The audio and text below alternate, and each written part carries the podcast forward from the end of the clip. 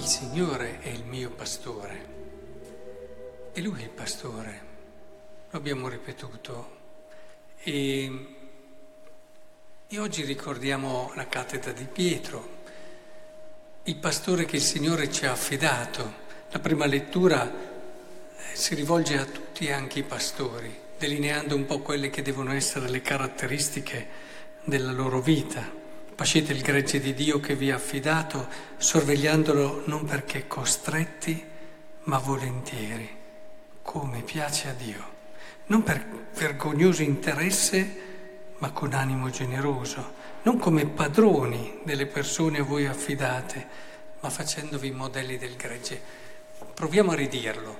Eh, io sono il pastore io con, voglio continuare, desidero continuare ad essere pastore del mio gregge. Fate in modo che davvero io possa continuare. Quando il pastore capisce questo, che in fondo è Gesù, che vuole essere il pastore delle pecore, lui deve diventare davvero trasparente all'azione di Cristo. Quando si incontra un pastore si dovrebbe poter dire, a volte dei santi lo dicevano, eh, mi sono sentito vicino a Dio, nel senso che mi sono sentito il Signore vicino, ma non perché Lui sia chissà cosa, anzi è proprio il contrario.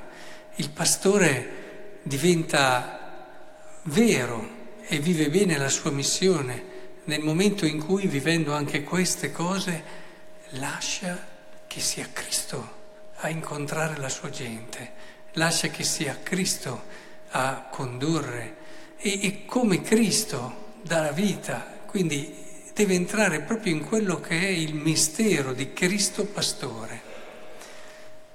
Un pastore non può non meditare sempre su questo mistero, è il mistero di riferimento della sua vita. Per questo si nutre di Vangelo, deve nutrirsi di Vangelo. Non deve essere il pastore organizzatore, carismatico, con doni suoi particolari.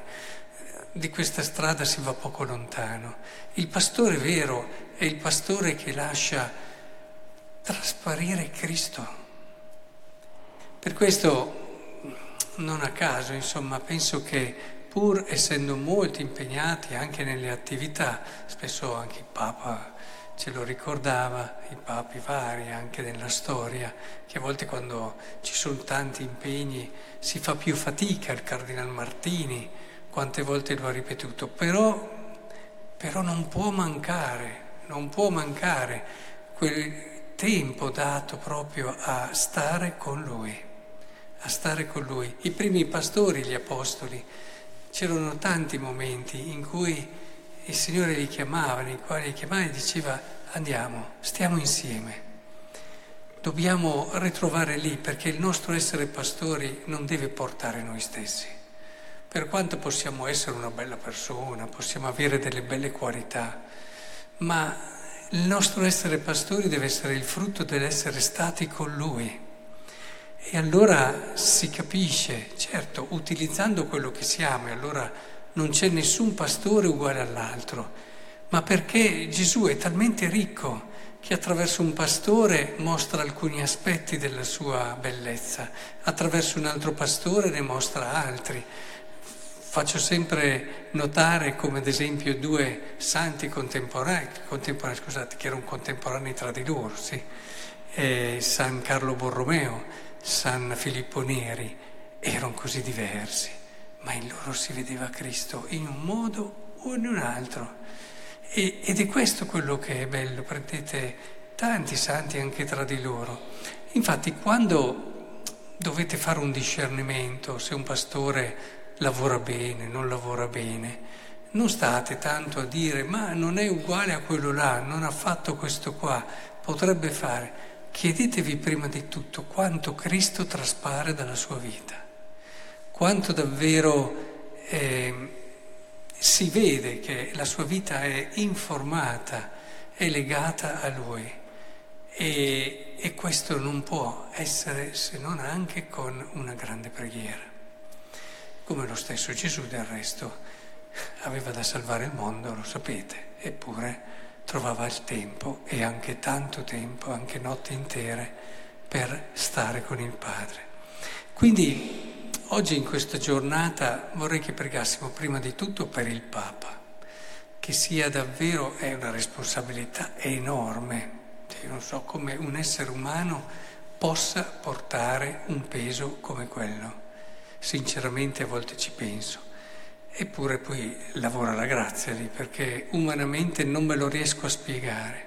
Dobbiamo pregare per lui, dobbiamo pregare perché lui possa essere sempre più uno, uno strumento docile nelle mani del Signore, che possa davvero permettere a Cristo di continuare ad essere il pastore della sua Chiesa non immaginiamo quanto Gesù lo desideri, quanto Gesù ci ami.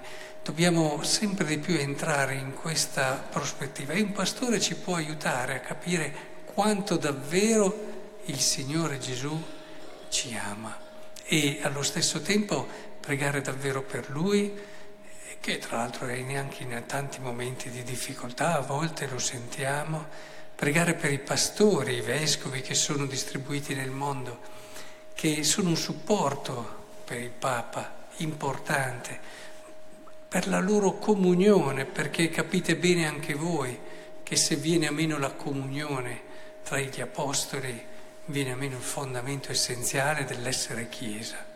E a volte se si sente un tal vescovo, un altro vescovo, che pensano di avere capito tutto loro, eccetera, ecco, preghiamo perché davvero l'umiltà, la semplicità di cuore sia sempre quella che guida e orienti le scelte appunto dei vari principi della Chiesa, come si dicevano.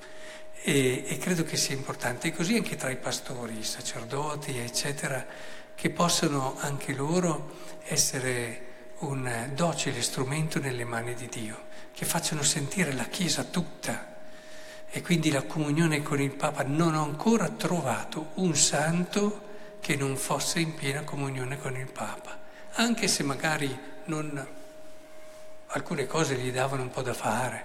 So, ci sono tanti santi, so Sant'Ignazio, non aveva capito bene certe cose del Papa, è andato giù, ha pregato, è tornato su, tutto a posto. Ecco, non ci sono santi che non siano in comunione con il Papa. Mi ha sempre colpito dal ragazzo Don Bosco. Don Bosco metteva al centro con i suoi ragazzi la comunione con il Papa. E, e allo stesso tempo anche preghiamo proprio perché ci sia questo bello essere anche tra i sacerdoti in comunione tra di loro. E questo è il segno più bello perché non ci può essere, ve lo dico chiaramente, non ci può essere Cristo in una comunità se non c'è comunione è, è, è una cosa che, che non funziona, non ci può essere Cristo.